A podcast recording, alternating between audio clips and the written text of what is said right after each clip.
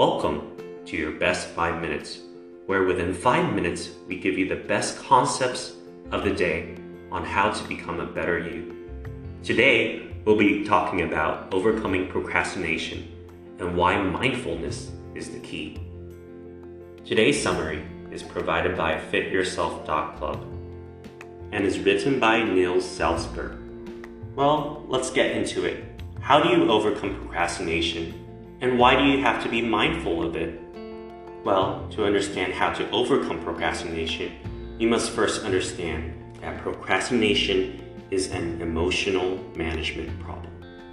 Procrastination actually happens when we feel uncomfortable, anxious, or overwhelmed towards a task.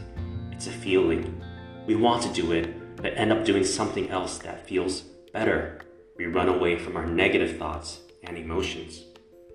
When you understand that procrastination is actually an emotional problem, it's actually a problem of us trying to run and do things that is counter to what we want, you will start becoming mindful of how to overcome procrastination. The number one skill to overcome procrastination is simple. When you are facing the task, experience the uncomfortable emotions associated with it become aware of it, and continue doing the task despite those emotions.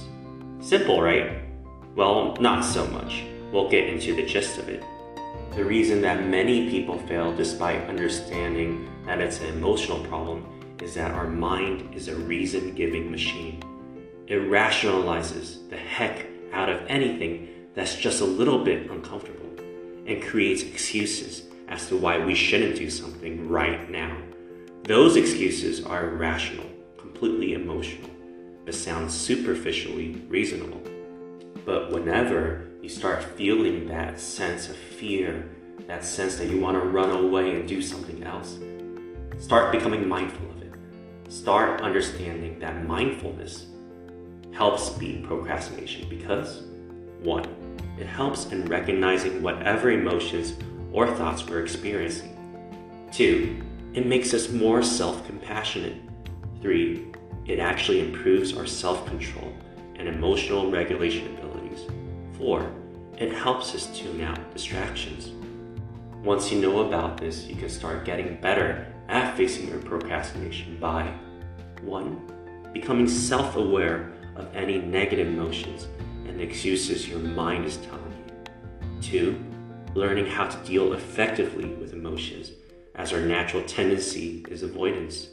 Three, continue practicing this mindfulness, which allows us to take action despite experiencing negative emotions. Here's one extra bonus tip on making getting started ridiculously easy. Often starting a task is the biggest hurdle. Research shows that progress, no matter how small, can be a huge motivator to keep us going.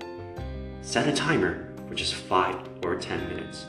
While the timer is running, you don't have to work, but you can't do anything else. You have to sit with your work, even if you don't get started.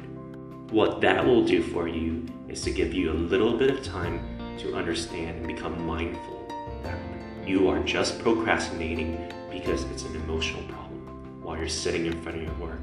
And while becoming mindful, you will have the courage and the strength to actually do that little bit of work. That little bit of work will motivate you and jumpstart you into doing the full work. Now, you don't want to procrastinate, especially when there are adverse consequences. Procrastination can sometimes lead to two primary consequences. One, it's stressful to keep putting off important tasks and failing to meet your goals.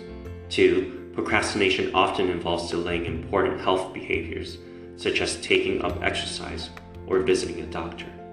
However, here's the funny thing sometimes procrastination is okay, especially when you don't have any urgent, critical tasks that will cause you to have stress. Sometimes it's okay to let go, especially when you want to become creative.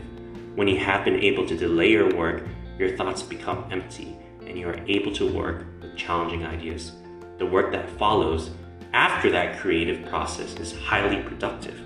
But the key towards understanding when this type of helpful procrastination is okay is to first becoming mindful of your emotions and understanding logically that there are no urgent tasks ahead. Thank you. I hope you've enjoyed listening to the best five minutes.